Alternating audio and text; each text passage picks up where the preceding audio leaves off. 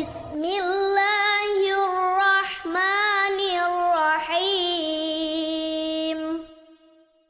ألهاكم التكاثر.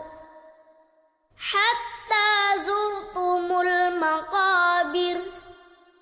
كلا سوف تعلمون.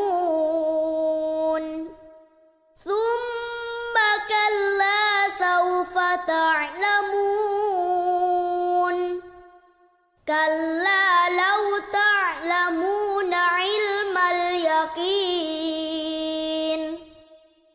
لترون الجحيم ثم لترونها عين اليقين